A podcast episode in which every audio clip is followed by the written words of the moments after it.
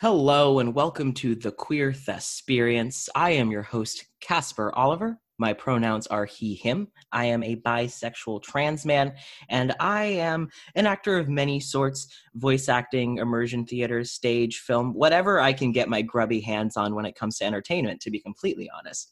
And today I am joined by another lovely guest. Please introduce yourself. Uh, my name is uh, Case. Uh, I go by Case Erins. It's my stage name. Uh, my pronouns are they, them. I am an asexual and uh, I demi-romantic uh, queer, I guess, is the way I identify myself. And um, I'm an actor, a writer, just a performer in general, a musician just kind of like Casper, I'll do pretty much anything if it's an entertainment. Which I'm starting to find is very common. Just, mm-hmm. just give me some of that good, good performance, please. yes, absolutely. It's like a drug. It really is. It truly is. After you hear that first applause, you're like, "Well, I'm hooked." and what's exciting about this is this is the second part of our first two-parter, and we are going to be discussing a uh, where I have two people come on with different paths to discuss the same topic. And we are going to be discussing being non binary in the performance space, kind of touch a bit on casting and auditions, but we'll see wherever the conversation leads us. So, Case, what has been your, well, let's start off with the beginning. When did you get into acting? How did you get into performing? Oh my God. I, um, so I uh, come from a fairly religious background. My dad is a Southern Baptist pastor. Um, but he and my mom met at the same school that I eventually ended up going to, which was a private Christian college, and they founded a improvisational theater troupe called the New Edition. And New Edition was their their baby, and they started it, and it stayed at the college. It's still at the college now. Um, and so they were theater people in college, and then of course you get into churches and you know how churches love to do their you know their pageants and their musicals. So i was probably two or three years old the first time i was on stage uh, doing you know i think i played a shepherd in in a in a nativity scene um, but yeah ever since then i've been doing it pretty much nonstop so almost almost 30 years Nah, I, I, that's funny. Is I also I grew up with a very religious household, and the first time I ever performed was for a church show. Uh, mm-hmm. I don't remember the context, but I know from pictures that I played the lips. I, the lips. Yeah, I, I we, we were all holding like different pictures of body parts. Like someone played the hmm. eyes and someone played the lips. I don't remember the context. I was probably three or four. um, but yeah, no, like I totally uh, churches go all out for their little mini productions. It's oh, absolutely. Especially Baptist. Especially all Baptist. out. Very dramatic, the Baptist. yeah.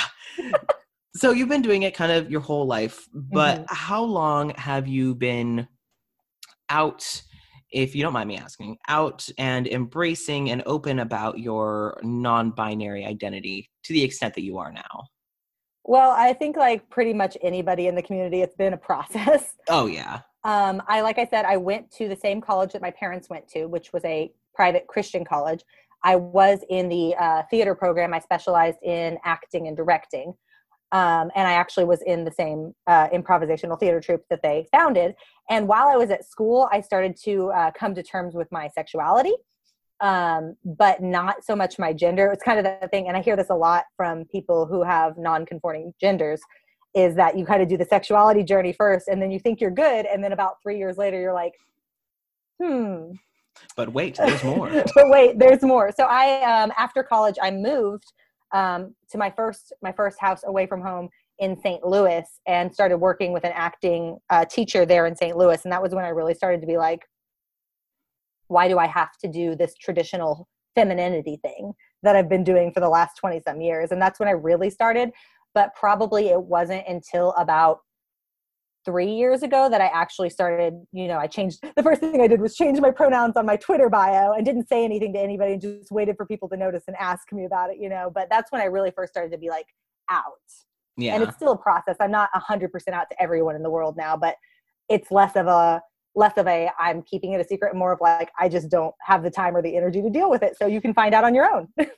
understandable and i think it's very important to note that you know i i have asked many times like when did you come out. I should word it. When did you first come out? Because Right. you never stop coming out. No, never. So whenever you meet someone new, whenever you work with a new person, you're constantly coming out. Or So- analyzing whether it's safe to do so. Exactly. so, and uh, what is it that you do primarily? I mean, not right now because we're in lockdown. Um, but what sort of acting have you been up to, like most recently, within the last few years? Most recently, well, I work for um, American Immersion Theater. I do uh, princess parties. I do murder mysteries. Um, I haven't really gotten to do any of their like immersion events yet. We don't really have them in my area, but that's been my big thing. Um, actually, I did it to the exclusion of everything else because when I first joined my troop, I became assistant director very quickly, and the responsibility made it too hard to do other theater. Um, but in the more recent years, I've gotten to do a little bit of community theater, and I actually just came off of a production of The Butler Did It um, that was done over Zoom, which was a really interesting experience. We'll discuss a little bit about uh, the Murder Mystery Company in a bit. But before we get to that, I would like to ask uh, when it's come to things like community theater and whatever else you've done, or even American Immersion Theater, uh, how has you being non binary, has that had any effect on your experiences with things like auditioning and casting? It's interesting because I said before, you know, obviously coming out is an ongoing process. So I find myself in a situation a lot of times when I go into a casting room deciding based on the social cues that I'm seeing there whether or not I'm going to disclose that I'm non binary. Because there are still cases where um, people will be like, I can't do anything with you if you're non binary. I, and it also, I have kind of, I'm AFAB, so I have a very distinctive, like hourglass body shape. I look very feminine. My voice is very feminine. Uh, so a lot of times it's very easy to like justify not saying anything because I'm afraid I won't get cast if I do. But in more recent productions and in more recent years, I've started to be a little more open with it because it feels dishonest, not necessarily to the casting directors, but to myself. Right. And it's it's we're slowly, very slowly, but surely are seeing slight more inclusion and knowledge and awareness. Hmm Uh, and I think it's very important. This is something that's been touched on in a few episodes now, where getting, you know, like trans people cast in trans roles or just trans people cast in general. Period. Yes. and I can totally understand not disclosing, you know, that you are non-binary or people not disclosing that they're trans. Like I, I hate the idea of passing, but like I pass Right. well enough now that if I walked in, they would just go, oh, "Okay, that's a queer dude. This Yeah. is theater. Like whatever, Yeah. you know." um, and so it's one of those things where being, I- I think it's smart to think, will me getting cast risk the role? But at the same time, like how healthy has it been for you in the times that you haven't disclosed right that's that's the, that's really the crux of the issue because i uh, i and I've, we've actually talked about this before off recording but um i tend to experience dysphoria in my day-to-day life but um the training that i received as an actor was to kind of immerse yourself completely in a role. So i really don't mind playing a role that's not my gender. Uh, like i don't care if i'm playing male female i don't generally experience dysphoria in those roles so that's good. It more becomes like a mental thing where I I tend to be very self-critical and beat myself up about it being like hey if you'd been braver about this you might have gotten this role and then also given more platform to non-binary people especially non-binary people who do get dysphoric but like you said there's no real way to pass as non-binary. So you just kind of have to it's kind of a very much a thinking on your feet situation. And um yeah in the in the more recent stuff i've been trying to disclose more frequently when i think it's okay to do so because of my kind of mental self-talk is the really unhealthy thing that i experience as opposed to like dysphoria in a role. Yeah. And I, I think that's especially something that we as trans people tend to struggle with where it's if we could be braver if we could be stronger if we could just you know but there is a safety aspect hmm for not just our personal safety but also like our careers safety yeah which is a load of bull honky but it's the unfortunate truth Right, right. Yeah, I actually um I I do a lot of different acting. So like theater is kind of my big thing, but in more recent years I've kind of lear- leaned into some voice acting and into like commercial work and film. Um my my agency, I'm not going to use their name here obviously, but my agency doesn't even have an option on their website for anything but male or female.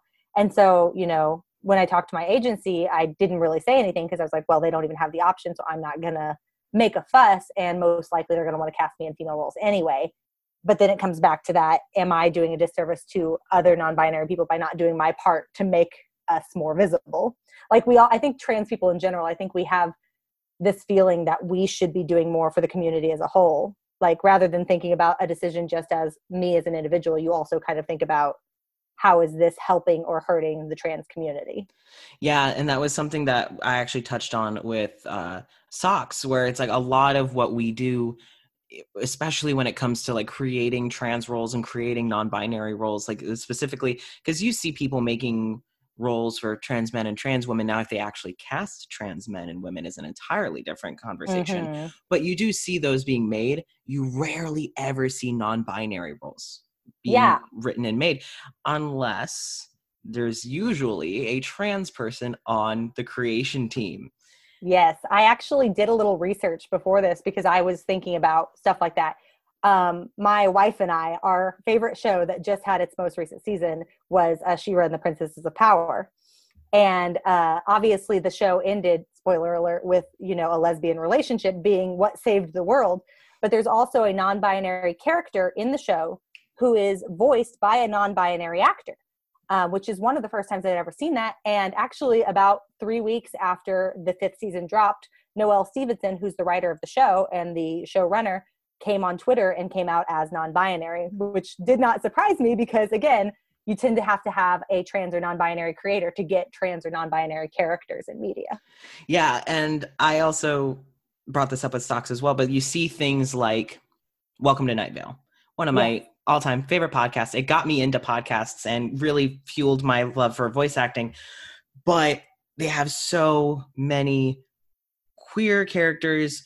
Like you see same sex relationships, you see trans characters, or like because it's such an otherworldly podcast, you see characters that aren't human, but they're using it as like a metaphor for trans mm-hmm. and, yeah. and whatnot. Um, but there are so many queer people on the team yes for welcome to night vale and so many actors of color on the team so like when you see that representation in the media you look at the creation team and go oh of course but that that kind of falls to that that thought of we constantly having to feel like we have to do all the work yeah yeah i agree um yeah welcome to night vale is actually another one that came up for me um sheriff sam is a non-binary character uh, and I actually looked up the actress who plays Sheriff Sam, Sam is a trans woman. So ah. you you do have a trans actor playing a trans character. Um, but I do want to speak to uh, there is a case in which, and you're probably going to know this because you've seen me do cosplay and make comments about this before. There is a podcast that does a pretty good job without having uh, trans people on it, and that's uh, the Adventure Zone. Yeah. Oh, I love the Adventure Zone. I love the McElroys. Uh, they are all cis white boys. Um, and they're all straight. I, although one of them is married to a bi woman. Yep. Um, and they and they actually went to the trans community when they wrote a trans character. And again, in another arc, when they had a non-binary character, Hollis, uh, they went to the trans community and asked people. And like that's what I think we need to see more of is more uh, cis and het people like making the effort to include those characters because right now you mostly see it from trans creators and that's great and they're going to know best but unfortunately, people tend to listen better to a straight white man than yeah. they do to anybody else. So yeah, and so they like, should be using their they should be using that platform to help with representation. Right, like how uh, one of my favorite podcasts is Shmanners by Travis and his wife Teresa. Love mm-hmm. Shmanners. I love uh, edutainment stuff. Yeah, and they did a whole episode on trans historical figures. They're both I, I again, they're both cis. I believe they're both het, um, but they really use their platform to share and educate, and they do that a lot, sprinkled in through shmanners. Mm-hmm. Like when they mm-hmm. talk about weddings and stuff, like they're like, well, yeah. of course, this is very you know het normative, but you know, and that sort of thing. Right. But that is one of the again another thing I do love about the McElroys is uh, like spoiler alert for the Adventure Zone. Uh, if you haven't finished the first arc, one, please do. Two, uh, skip ahead about ten seconds. Um, but when they did the whole like killing the gays trope and then they called them out and were like hey you know that's a really bad thing don't do that again and then justin not justin then griffin's like oh okay I'm just gonna bring them back as immortal dryads, you know? Yeah, and we're yeah. like, oh, that's not what we were asking for, but we will take this. We love it. Yeah, he actually he actually did it. I just finished reading the graphic novel based on that uh, series of episodes, hmm and actually did it even sooner. Like in the graphic novel, before the end of the graphic novel, he's already made clear that they're not dead. Um, which I thought was ni- a nice change because in the show you do have to wait until the end of the podcast to find out that they are still alive. Yeah. Um, and I think that was more of a they got called out on it, but now oh, I've done that three times where I've hit my little pop filter. Um, but now they kind of have the chance to Mhm. make it known sooner than they did the first time. So Right. But um so kind of wrapping back around to we both work with the murder mystery company Yes. uh, well american immersion theater uh the parent company that is not as well known as Right. the murder mystery Company. Well, company it started as the Murder Mystery Company, and they renamed and like added the additional stuff many years later. So, like when I first started working for them seven years ago, it was just the Murder Mystery Company. So it's been cool to see it grow. Yeah. Um, but there, as you said, like princess parties and stuff, there's a lot more to it. Um, but like as you mentioned with doing, you know, princess parties and stuff like that, I know that I have a few princess actors in my troupe who are non-binary, um, a fab more feminine presenting, um, but are non-binary. And I kind of wanted to touch on. You said that you don't get a lot of dysphoria when playing female characters. Um, how has there been any sort of good or pros or cons to performing with a company like you know american immersion theater as a queer individual as a trans individual because every troupe is different we've talked a lot a little bit about this pre-recording but i would like Mhm. to hear your your thoughts on that as a performer Yeah, yeah. Um, well, first off, American Immersion Theater has always been really good about that. They've been very accepting of people. Um, we have a lot of you know queer people within our troupe here in Kansas City as well. Um, again, like you said, it's a little bit different in different areas. Like I know the New York troupe has to deal with different issues than we do here in the middle of the country. Um, so sometimes it feels like, especially when you're doing shows in smaller venues, that you have to be a little more conservative. Um, but again, our troupe has found a really good way of, you know, incorporating ourselves into like our characters' backstories, communicating with each other on what we see about our characters that may be queer, even if we can't find like a canonical queer fact about them in the script. You can kind of add that to the backstory. And there are several characters within the company that not only are written kind of as gender neutral, they encourage you to either cross dress or to play the character as a different gender than is written um, which I think is really great because it makes um, it makes uh, queer actors more comfortable in that environment. So I think they've done. I think the company has done a pretty good job in that specific avenue in making uh, things more available and more more true to yourself. Yeah, and one of my things, um, this is something that I see because I'm a director um, on the more logistical side of things. Is when when you work for American Immersion Theater Murder Mystery Company, there is a website that all of the actors have login information for. That's how they request shows, get show information, and what have you. And one of the great things about that is you don't have to put your if you are a trans performer, you don't have to put your dead name for everyone else to see. Like i have actors who've come in as long as your legal name is on your tax return information they don't care what name is on the website. So like you could have someone who's a trans man coming in put their chosen name and that's the only name all the actor all of your other actors people at Will hq and it's beautiful in that sense because you know if my legal name had to be put for everyone to see no one in my troop like everyone would know my dead name Yeah, and they they're doing they they do a pretty good job of changing it should you transition while you're in the troop I had an actor in our troop who transitioned while they were in the troop and changed their name. And uh, the company, it took a while just because of logistical reasons and because of all the things that are going on. But the company had no qualms or problems about changing uh, their name in the system, even if it wasn't legally changed. So, yeah which is so important and that it, it can be so life changing for the for the person transitioning to have that respected and to even if Mhm. you if your birth name your dead name is still on your id at least at work you know it can be respected as that right. as what you've chosen so with the your experiences with um like murder mystery parties and princess parties and your fellow actors has there been any time where you've really found yourself kind of able to grow more within your identity? Because i've heard that a lot of trans people especially within ait have used it as a method of growing into their identity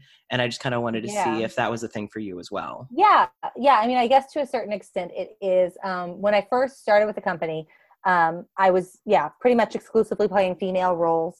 Uh, what actually happened, it wasn't. It didn't have anything to do with my identity or anything. It was just a fact of the matter, which is pretty common in almost any theater. Is that you have more female or female presenting actors than you do male or male presenting actors? Just for whatever reason, that seems to be the case almost across the board. Like you see it on Broadway, even. Um, so whenever we needed actors and they weren't available, I started getting cast as a detective. Um, now, generally speaking, I do play my detective as uh, either female or non-binary without making it an issue to the audience. Again, it's like backstory. Yeah Um, but being able to play this character that because since the company's bread and butter is murder mysteries, this is not necessarily a bad thing, but a lot of the characters lean very heavily on stereotypes. right So you've got the femme fatale. So like all female characters are either evil or kind of you know trashy or like really dumb. They've got the dumb blonde stereotype. And then you've got like the old lady stereotype. You've got the buff guy. Like it's all stereotypes because that's how murder mysteries work, right? Ever since Agatha Christie. Um, but I didn't really realize it whenever I was just playing those roles, you know. Um, but whenever I got to start playing some of the roles that were written originally as male or not written with a gender in mind, and there wasn't that stereotype there, I realized what was happening, and I realized that that's what I wanted more of, and I wanted to be something that was outside of a box that couldn't be necessarily confined to one label, um, and that could kind of move through different labels at will. And so, yeah, I would say that that definitely helped me mentally on the journey to like kind of come to terms with my own uh, gender identity. which i've seen you know that that was we had our first episode guest ashley and that was something that we touched on was them kind of coming into their own through playing more masculine characters and more male presenting characters uh, and them kind of finding that comfort in there now you it seems like you've had a pretty good time with ait and your gender and your sexuality being respected with those you're out to and that not so much being an issue has it ever been an issue like you, you kind of mentioned the fear of it being an issue yeah. like stage production and you mentioned you do voice stuff has it ever been an issue for you when it's come to stage and voice Um, to to lesser extents, yes. A lot of it is more um, restrictions I've placed on myself, but I have had casting directors explicitly tell me, and I think they're trying to say it out of like a place of kindness, but they'll say things like, "Well, don't don't tell anybody that. Uh, just keep that to yourself. Like we we respect your identity, but we don't have a role for you." It seems like a lot of casting directors are very uh, binary in their thinking, and so it's like there are male roles and there are female roles and if you're not a male or a female then there is not a role for you um, but there are a lot of non-binary people in higher places that are starting to demand these roles. I'm actually uh, asia kate dillon is an actress who um, was playing a character on gosh i can't even remember the show she was on but she was they had written a character and they hadn't decided the gender they wanted for a character. They hadn't thought of anything particular. And then they hired uh, Asia Kate jo- uh, Dillon to play the character, and they said, "Well, I'm non-binary, so why don't you just make the character non-binary?"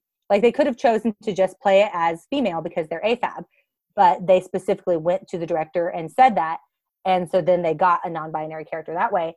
And so to me, that is what we should be doing more of. But then you have a casting director who's like, "Oh, well, keep that to yourself, keep that on the down low," especially in voice acting because and I think all trans people have this experience. You have to change your voice. Like, um, again, it's hard as a non-binary person because it's like, oh, men have low voices, women have high voices. What voice does a non-binary person have? Um, so yeah, there's not any voice acting for non-binary unless you're talking about like GLAAD or something, you know. right So voice, voice, uh, voice casting directors most often have been the culprit there. But I've I've seen some of it from other directors who are like, I think I'm doing you a favor by recommending that you keep this to yourself, but really I'm just not letting you be true to yourself. Yeah, and that there's kind of this there there's that sort of ignorance that comes from they are trying, you know, to Yeah. be respectful, but it comes from a source of being uneducated and being Mhm.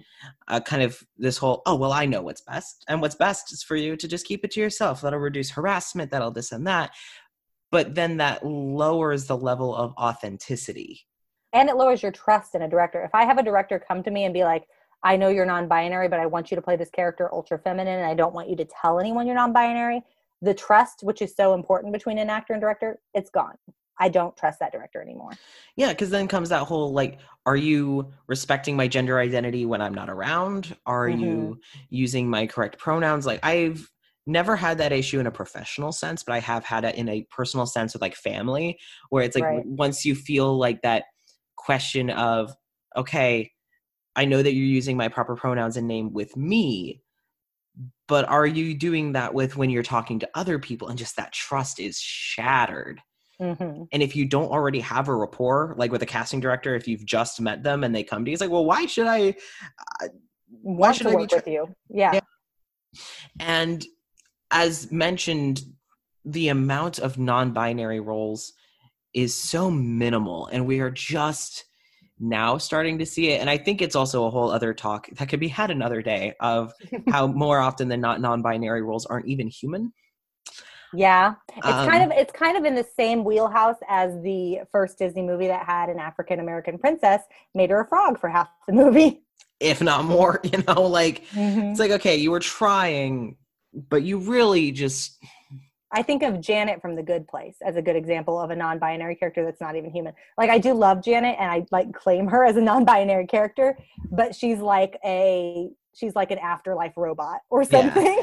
and it's like I, I I have seen a lot of people being you know when they're like oh the girl and then Janet's just I'm not a girl and it's like that is important to see but you know that Janet is saying that because she's a not robot. human, right? right now and it's like again it was that close So close. So, so close. close. Not I, quite there. I realize I did that and only you can see me um so close so and it, that's it, it some some parts say well it's better than no representation but at the same time it's like is it doing more harm than good you know because it's dehumanizing an entire g- gender identity Yeah, absolutely. And like we've seen this before with uh, asexual identities. Like you have the when you do have a human character who is asexual. Like I think of the most po- popular one is probably Sheldon Cooper on The Big Bang Theory. But he's cold and he's not he's not friendly with other people. He's kind of aggressive with his intelligence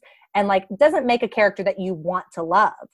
Whereas whereas um and like or as villains it's like way back as far as like you know jafar being kind of queer coded as a gay man like sure it's queer representation but it's not explicit and it is a person who's trying to take over the world and destroy everything you love so like with ursula being based off of a drag queen. Yes exactly. So and i've, I've heard people touch on like that sort of representation where um it's so ingrained that we don't even think about it anymore. Right. it's just sort of done because that's how it's been done. And that, that there was another talk that i had recently of like the whole of course the villains are the most relatable and i was touching on that mostly because of like trauma and mental health but that and also anger and Oh. having anger yeah, but that could also feed into with the queer coding. Of Mhm. course, the queer community are going to latch on to the characters that seem most like them, and Mhm. that's usually through villains. Yeah, yep. Jafar was my favorite. I was I was three years old when Aladdin came out, and my mom's like, "Did you like the movie?" Yep, my favorite character was Jafar. Same, Jafar and Genie were my two favorites, yep. and Also, I claim Genie is non-binary rep anyway. oh yeah, oh yeah. I mean, basically anything that Robin Williams plays can just, in my heart of hearts, but belongs to me. It's, it's mine. mine. and but you see that a lot and there was also oh lord i'm trying to think now um there are other characters that i'm trying to think of and i see their faces like hades from hercules Yes. or ursula from the little mermaid or Or scar Scar. scar oh i love scar i love scar What a drama queen. oh yes but so queer coded and also Yeah. even characters like cruella de vil and maleficent even though well, they even like even in more modern stuff, like I I already dragged the Princess and the Frog once, but Dr. Facilier, same thing, yeah comes across definitely queer coded, and that was 2009. yeah and they, they you know i i love princess and the frog it's one of my favorite disney movies Oh, there's a lot too. of there's a lot of issues with it the execution is wasn't also very good. yes like the, the execution wasn't that good but it was such a good movie um so it's like there's that queer codedness and the dehumanizing of asexual aromantic folks um and also non-binary people. And like for for example one of the things a show i do love and have talked about is good omens Yes. Love oh Good my Omens. God. Oh my God. and how they handled gender was really interesting with like casting where you have angels with very masculine names being played by afab and more feminine presenting people like um pestilence i think they changed the name from pollution to Uh, pestilence pollution. Well, vice versa. They changed it from pestilence to pollution. okay all right i knew it Uh, was Lor- Lourdes Lourdes Fabre, I think, is the name of the actress who plays pollution. and it was really cool because it was like if i remember correct it's been a while since i've seen it i saw it when it first came out fell in love with it rewatched it once and haven't since um oh, I hyper fixated big time.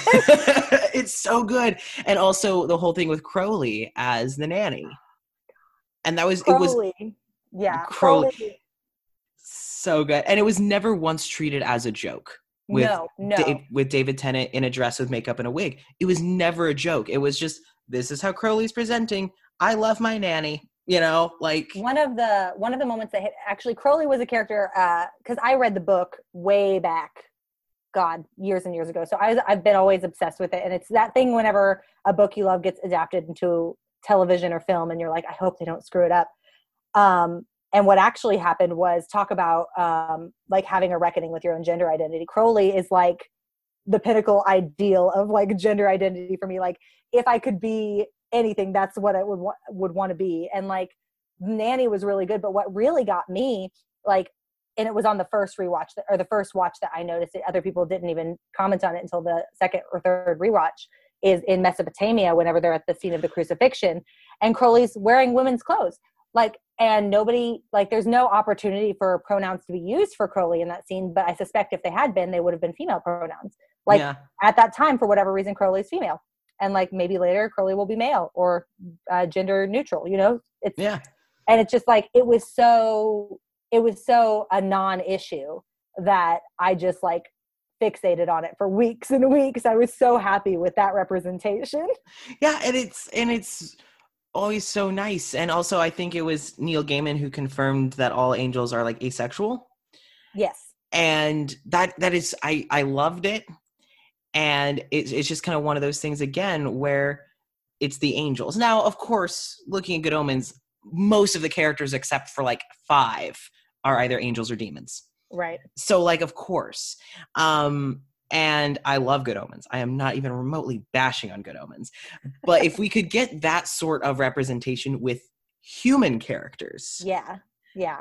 that would be amazing like just take that and put it on humans Well, what I think people need to do is, and Neil Gaiman confirmed that they did this when they cast all of the angels and demons, they did full gender blind casting for the show. That's why you have uh, Michael and uh, Uriel are like played by like female performers because they cast the best person for the role regardless of their gender.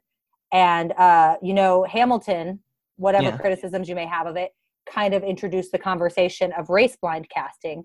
And I think it's really high time that we start having the conversation about gender blind casting as well. yeah and that is a thing that i do i you know hamilton's not perfect but i do i, I love it as a musical just Yes. as a musical and i do love what it did for you know the acting community in the sense of look we can have of color actors playing you know these characters we can this is a thing we can do it is a Mhm. monumental success and people are getting into musicals because of hamilton Right. and you know, so this can be done you know looking at the rest of broadway like we can do this. Hmm and i agree it's high high time that it should be the performer based on their skills. Yes. and i feel like it could be a, a better gateway for non-binary performers to really get their foot in the door if we stop looking at it as exactly as you said you have male characters and you have female characters or what have you and then non-binary performers are getting shut out because well you're not male or female so none of these roles are for you.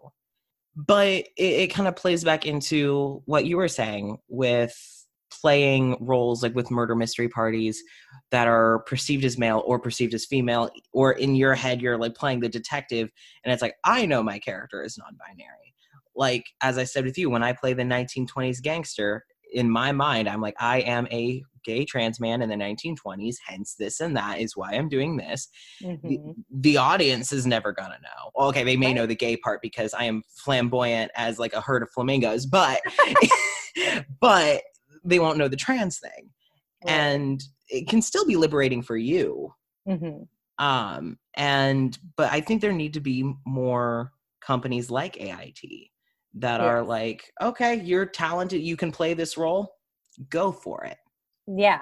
Well and it's a benefit to to cis actors as well because right now what happens i mean you saw with uh with uh scarlett johansson fairly recently was going to play a trans man in a movie and everyone was like fuck no you're not because there are all these trans actors out there who are not getting roles and you're going to give it to a cis woman like ridiculous but if all casting was gender blind casting then there wouldn't be as much of a need for that and there wouldn't be as much intensity and like vitriol whenever something like that did happen because oh sure scarlett johansson played a trans man in this movie but this trans actor played this cis character or like this character is non-binary canonically. Like whenever there's equal representation when there's equity in the roles people are going to get less defensive about roles yeah and I, I touched on this in the previous episode where like that that defensiveness wouldn't be there if the representation was there.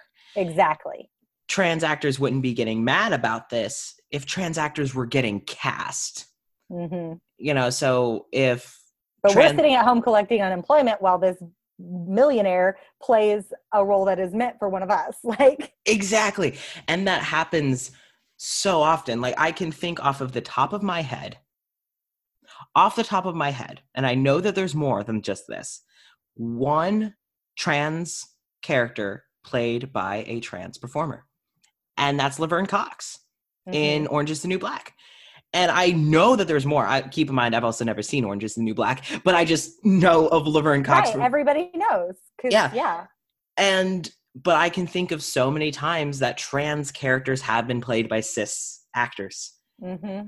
and also I I kind of have a lesser uh, intensity of queer of straight actors playing queer characters yeah. because you are seeing more gay actors and bi actors and all that like you do see them getting roles but that's still kind of like a little gripe of mine especially if the role is about being queer right yeah like if you had Kurt Hummel from Glee played by a straight actor, it's like, oh no, no, because it's like all about him being gay. Right. But if a character kind of just so happens to be gay, I might be a smidgen more lax on it. Yeah, it's we're getting mm, there. The thing is, yeah. the thing is, there's still not there. Like we're sitting here today talking about non-binary representation in media, but the fact of the matter is, we still haven't mastered gay or bi or ace representation in media. Like they're all still a work in progress not just not it's just like this is a, the newest thing that people are starting to say hey you have to pay attention to this too right because it's like you know people there are so many people who don't even know that non-binary is a thing right you, you, still have people who i'm still coming out to family who doesn't even know what a trans man is i'm like it's 2020 like, mm-hmm. how have you it's all over the place but the fact that people don't even respect that non-binary people exist or that it's a real thing right. that does have its hand in the performing arts and you see it everywhere yeah and every every non-binary performer that i know like i said i went i went through like i wrote down the ones that came up to my head uh, right off the bat and then i like actually went to wikipedia and like looked up roles and then i looked up the actors who played the roles to see if they were like actually non-binary and like i would say that 90% of the time that there is a non-binary character they're played by a cis person yeah but the cases where you saw non-binary actors playing non-binary characters is because they advocated for themselves. Uh, I already mentioned Asia Kate Dillon, uh, Alex Newell, who was on Glee as a character called Unique, I believe. I didn't really watch Glee. Um, he uh, is a gender fluid person, and he plays a character called Mo on Zoe's Extraordinary Playlist. He actually got an entire episode about his gender identity, and I like lost my mind. I was like crying like a baby, but he had to fight tooth and nail to get it um, as opposed to whenever people throw a non-binary character into it and the casting director's like oh i put a non-binary character in there now i can cast whoever i want and i'm going to make chris evans be this non-binary character because it'll get me money at the box office like that's not real representation like is it better than nothing i guess but yeah it's not it's not helping actual non-binary people in any material way right and you see that and that's why i think things like steven universe Oh, if I could have had Steven Universe when I was a kid. God, like, right? go going back to whole how the villains are the only characters ever angry or hurt. Like the way they're doing that with Steven, I'm loving it, honestly. I mm-hmm. haven't seen the most recent um Steven Universe Future or Forever or whatever yeah, Steven Universe Future. Yeah, because that's one of the ones that came up in my Yeah. my research. I, but I, I but I saw the movie. I have a Spinel tattoo. I am not ashamed. Um, Love it and it's but they also have done such a great job with having you know like non-binary characters like Stevonnie is the first that comes to mind. Right, and that was 2013. Rebecca Rebecca Sugar actually said that all of the Gems are non-binary women. Yeah. Um, because she's a non-binary woman. Again, it goes back to the creator is also part of that community and that's when you finally get that representation. Yeah. Or um like Rainbow Quartz 2.0 mm-hmm. when Pearl and Steve uh, Steven finally fused. One, that character maybe had what five minutes of screen time, but I'm yeah. obsessed. And, and if I remember correctly, um, I believe that Rainbow Quartz 2.0 was one of like the three gems played by not female voice actors. Yes. Yes. And all of the voice actors that have played gems that are not female presenting or female identifying have all been either non-binary or someone playing a character using he him pronouns and the actor uses he him pronouns but mm-hmm. is very queer like right. um right. i think emerald was played by a drag a non-binary drag queen yeah and there's a character in steven universe future which i haven't i'll admit my Steven Universe knowledge is more limited. I've only seen some of it. I'm not very, I'm a bad non binary person. I haven't seen all of Steven Universe, but I've seen some of it. And like, uh, they do have non binary actors. Uh, and even again, when they're not, there's still people who are like part of the community or very supportive of the community. Uh, AJ McCallica, McCalla, I never can pronounce it right, um, of Aly and AJ fame for me, an old millennial. Um, she she actually did the voice for Stevonnie and she also did the voice for Catra in um, She-Ra and the Princesses of Power. So uh, you're kind of seeing this recurring thing where there's the same people who are taking the roles because there's not a huge amount of roles and there's not a mu- uh, they're not like seeking out non-binary actors as much. And so when you do have them you grab them and you hold on to them and it would just a thing that you and I touched on, and this is actually something that Socks touched on as well, and I would love to go further into this with your perspective, is when doing things like voice acting or getting an agent, we don't need to talk specifically about your agency, but just in general, how, especially in voice acting, but this happens all over, where agencies will show a roster of their mm-hmm. actors, usually sorted by male and female. Yep. Now, this is just like a little personal thing before we continue forward. I do identify, I, I say I'm a trans man but I've said this multiple times. I'm like 85% man, rest of it's shrug. So like could use demi boy, but trans masculine works too. So like right. if I were put on a roster for male actors, I'd much prefer that over being put on a roster for female actors, surely. But like it, it still wouldn't feel quite right. Like mm-hmm. if they're if if because it's like they're they, they desperately want to stick people in a box Oh yeah, absolutely. I mean, like at the very beginning of this, I was like, "Oh, I'm non-binary and asexual and demi-romantic," but whenever I talk to straight people, I'm a lesbian.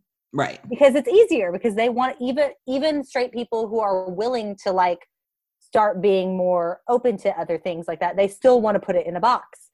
and so you you kind of have to you know work with that like again my um like with the agency rosters like a lot of times they have male and female they don't have non-binary they don't even have an acknowledgement of an actor being trans and a lot of times a trans actor is going to want that not only for their own benefit like emotionally and spiritually but also because there are roles and getting casting directors to cast trans people in trans roles requires them to know who's trans. Like it's that weird it's that weird junction of like oh passing you want to pass as like the gender that you identify with but also you want people to know that you're trans at the same time. Yeah it's a it's a kind of weird dichotomy that we kind of experience yeah and it's like i i joked when i started um this is a total side tangent but when i was identifying and presenting as female i wasn't really open about my attraction to men because mm-hmm. you know the fetishization of bi women and just all that nonsense God, right yes but now that i'm presenting as ma- as male and people see me as a man i'm like oh well and because i'm engaged to a woman uh there's a lot They're of like times, oh you're straight. And you're and like, no like, i'm oh, not. oh honey no. no, no no. no. Like i'm actually attracted to men physically more often than women. Um emotionally i'm more attracted to women than men. It's what what what's attraction? Right it's like it's like the thing is like i say this i say this to my queer friends a lot. I've probably never said this in front of a straight person because they would lose their mind. I don't know if straight is like a real thing.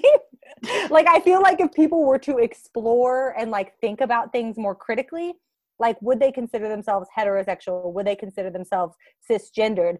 If if they were like, "Oh, I can be 90% a woman, but sometimes like on the weekends I I feel like I don't have a gender at all. I can do that." And I'm like, "Yes, you can." Then like if everybody realized that and accepted that, would there be straight people? Yeah. like it sounds crazy, but like no, because like I I have people who are very near and dear to me who are like I I have this one person in particular who has said to me multiple times, it's like, oh, I'm straight as a board, but that guy, and right? I'm like, you can say that once, you can say that twice. But this dude has said that to me at least 10 times with 10 different dudes. And I'm like, I'm like, bro, listen, it's okay. It's okay to be 90% into women, 10% into men, but you're still bi. Yeah, like, it's like, and that's okay. Right. Especially because this dude has two queer kids and a queer wife. I'm like, you can come out. It's okay. like, yeah, but, I think it really, I think, and that's another benefit of having that visibility, like having queer characters in television, whether they be non binary, you know, gay, or, you know, whatever, is like people who would not otherwise think critically about gender and sexuality are going to have to because they're seeing it they're being confronted with it. Right and i think that's i think that's good for everybody's mental health. Yeah Straight, just, gay whatever. Seeing characters that you can go oh that's me. Mm-hmm. like and I, I don't do that with gender as much anymore because i've started to get into kind of more niche media that has more trans representation. Right. For me it's mostly like mental health where yeah. and it's again it's almost always the villains where i like i played a game called smile for me recently which i highly recommend. Smile for me this is not a, an official plug. I am not sponsored. I just love this game. It was made by two queer trans creators and it's like 12 bucks on steam. It takes less than five hours to complete. It, oh yeah. and there's a lot of queer representation. There's a lot of lesbian romances. There's a lot of like there's only like 20 characters and i can't think of a single one of them that i looked at and was like oh that's a straight one. Like, I love it. I love to hear it. the the antagonist which if you get the good ending uh there's a really good redemption. Um but is very queer coded and they kind of it seems like it was an accidental trans coded and the fandom was like hey i think he's trans and the creators were like oh oh you're right. Well and so many people write trans stories without realizing it. Yeah. the, fir- the first time if you want the honest truth the first time i was ever like your gender can be something that's different than what they told you whenever you came out of the hospital is watching danny phantom as a child. I was like, oh, I get it. Yeah. Or it's kind of like how so many people saw Velma from Scooby Doo and, like, oh, oh, honey, that's a gay right there. And now she's canonically, canonically a lesbian. lesbian, yeah. And, but how long was it just all speculation? Right. You know, exactly. it, for years. That, that show started before I was born, if I remember correctly. Like, oh, yeah, that show's been on the air for 40 years almost. Okay, so that's like twice as old as I am, uh, a little less. But like, it, it's so that representation, it sometimes is unintentional. But yeah. as you said, there is a way that creators can go back and say, okay, it seems like they're being perceived as this. So I will say that's okay. As the creator, yes. And a certain, you know, wizarding author who really didn't make that good of books to begin. I mean, that's coming from someone who loved the media. Yeah. Oh um, yeah. Oh yeah. Mm-hmm. Not objectively. That it's been a weird couple of uh couple of months for uh trans Harry Potter fans. It really has. Yeah. Yeah. Um, but you know, some people just did it really poorly for clout and brownie points, and then mm-hmm. turn around and showed they really don't care. Mm-hmm. And I think the main issue is that, you know, she had the opportunity to like confirm it you know not they, only confirm it but like they had she had canon material that was coming out after she said it. Yeah. Like the fact that dumbledore in grindelwald are not in a relationship in the movies that came out after she said that dumbledore and grindelwald were in a relationship just really shows her ass. Like yeah. It's like you you could have shown it you could have shown your like true support but no. Like it was for clout. Yeah, yeah. and it's just and and i think queer people can tell the difference between representation that's for clout and that's like genuinely trying. I think that a lot of straight uh, a lot of straight creators and showrunners are afraid because again, like I said, a lot of them a lot of times you see non-binary trans rep, it's coming from non-binary or trans creators. I think a lot of straight creators are afraid like even good ones who th- who want to be representative are afraid that they're going to get dragged for doing it for clout. But the fact of the matter is queer people can tell. Yeah. Whether it's for clout or whether it's a genuine effort. Yeah. And like you can also usually tell in the works. Like, you know, again, like with Welcome to Night Vale. For mm-hmm. a long time, it was just three white dudes and one white woman. That was it. At the mm-hmm. very beginning, that's really all it was. And this is coming from someone who I, I, got into the podcast when there was only like, I think maybe 20 episodes out. Like, yeah, I, I got into it ages Way ago. Early. And like I, I remember when it was a tiny tiny following you had maybe three artists making fan art of it like that was it you know yeah. you scramaged for anything you could get and that was all that was on the crew but they still made it obvious that there were characters of color in mm-hmm. welcome to night vale by either using like names that aren't often associated with with white people or using character descriptors of um, characters like their hair or what have you that it's like okay that's not a typical white person trait and then when they started finally getting the money and the volume to get voice actors on for those characters mm-hmm. they really showed their stuff by casting actors of color for like Tamika yeah. Flynn or you know for Carlos. Or Carlos, like Dylan Marron, yeah, like because oh my God, they I had a Dylan different Marron. they had a different voice actor for Carlos, and once they got the money to have voice actors, they hired somebody who was the same race as Carlos rather than just having like the guys who were there do it. Yeah, because I think the first like two, like the first. I think Joseph did it. Yeah, and then they realized, oh, we probably shouldn't have a white guy playing Carlos, and so they got the money. They were able to bring on Dylan, and I loved their whole like narrative reason as to why Dylan's yeah. uh, Carlos's voice changed. Oh, throat spiders, but it's still throat me. Spiders. It's fine. and and now Dylan is Carlos, and yeah. it's it's that that's what shows the true level of authenticity to your representation mm-hmm. and you're committed to actually representing characters fairly and like realistically yeah and i feel like it's one of those things that's kind of harder when it comes to like written narratives like books where it's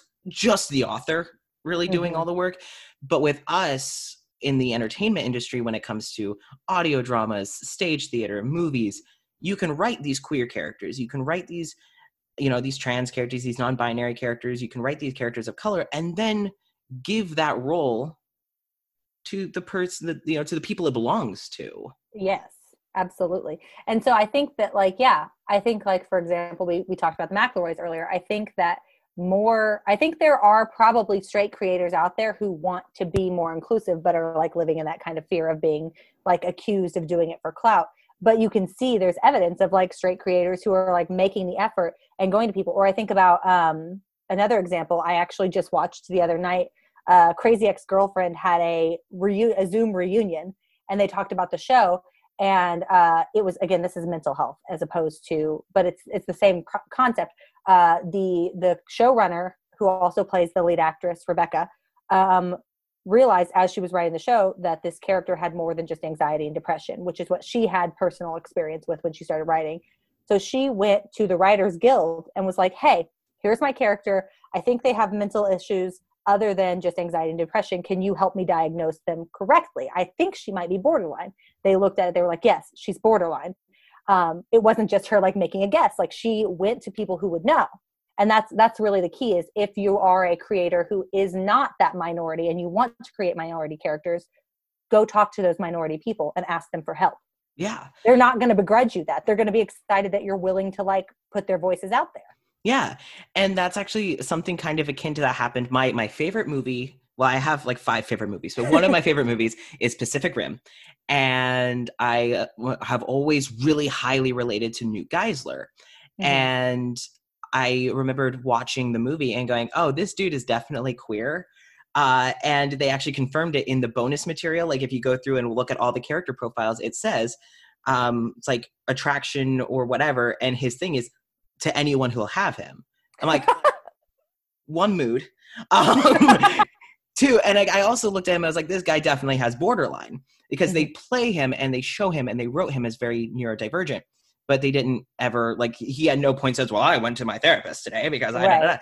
But a a university of college, some college kids at a university were diagnosing like fictional characters, and they diagnosed Newt Geiszler with borderline personality disorder reached out to the creators and like made this article about it and the creators were like yeah that that seems that seems to hit the nail on the head like i, I don't even know if the creators knew about borderline personality disorder right. but even them describing his sexuality that way like just mm-hmm. fits in with it and so that's another case of backtracking and i'll admit i haven't seen the second movie mostly because i got a spoiler about the second movie and i got really mad about it oh no uh, i think there was i think there was a different director yeah, I think the so. second one, and a lot of people said it showed. Um, I do still want to watch it, but and it, it, it, I heard a lot of people say they kind of leaned more into showing his attraction towards men. I, I don't know if that was like a fan speculation or not. I'll give it a shot. I'll get mad about it, but I'll go see it. You know, I'll, I'll watch it. Um, but yeah, like that that sort of representation is very important. And mm-hmm. sometimes it's like you get characters that are, aren't going to say in a professional work environment when trying to right. stop the apocalypse i have bpd but like i have the, bpd and i'm pansexual like what of it it's like yeah. that, that doesn't make sense in the narrative but that doesn't mean and that's what we need to see more of like i definitely am not opposed to queer stories about queer people and god knows i write them like i'm i've been working for three years on a, a one person show that's basically like a parody musical talking about like all of these different identities and things um, and working through them. But there's a lot of value in a character that's just like, I'm a doctor who is also gay, or I'm a teacher who happens to, you know, have borderline personality disorder. Like, it doesn't have to be the entirety of their arc. It's just a, a facet of their personality, just like everything else. Right. And like I said this, actually, I've said this in a few episodes now, um, where I would love, and there's this whole thing with people getting sick and tired of um, cliches or mm-hmm. whatever, where it's like, oh, of course, the romance is going to play out like this because that's how it always does. But right. but it seems somehow refreshing when it's that exact same cliche but with like queer characters. Oh my God, yes. Because yes. we don't get that. You know, it, it's new to us to see. Yeah. And I would love, I, I'm a weenie when it comes to watching horror. I love acting in horror. I love reading horror. I love listening to horror. I can't watch horror. Um, I love the community behind horror. Can't watch it. but I would love to see a horror film where you know you have all those teenagers going on a road trip their car breaks down and oh no it's a slasher film what if it was a bunch of drama kids a bunch of queer drama kids it, it, yeah. it goes exactly the same way that a slasher film would but it's just a bunch of queer kids you don't have to make it about them being queer and it would be fresh it would feel new because mm-hmm. we as queer people don't haven't get gotten that we yeah. don't and it's often the representation of well it's the queer story it's like that's great that's eh, literally our lives every day right. thank you for that. This is all. Thank we- you for making me relive coming out to my mom at Christmas. yeah. you know, so well, this has been a lot of fun. Uh, yeah. We have definitely gone longer than planned, but that's a okay. This has been a good time. Uh, now to to start wrapping up, if you were to meet someone like a younger you when you were first trying to figure yourself out, or like, let me think of a better way to word this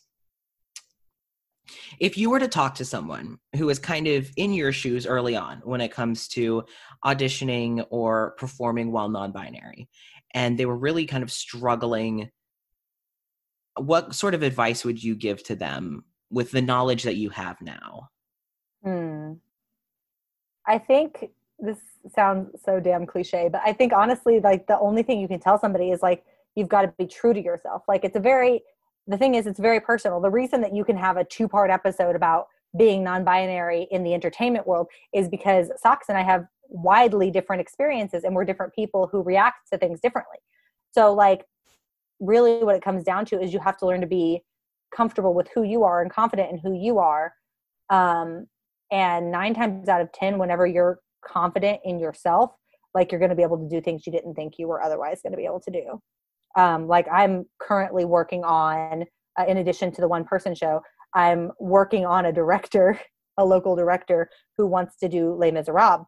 My favorite character in les miserables is enjolras who in actual french history was um, named after a woman who wrote pamphlets about french revolution and she used the pen name of enjolras because no one would listen to a woman back then and so i've been working on this director just like nudging them towards this for years and years being like man it would be cool if you had a woman or a trans person play enjolras and not like change anything just like do that and don't say anything about it because it adds more depth to that character.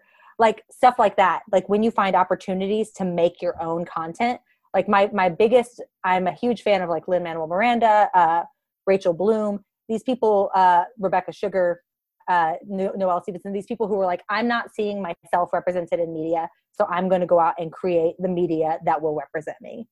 And so that confidence is going to serve you really well. And that's, I think, what I would tell somebody.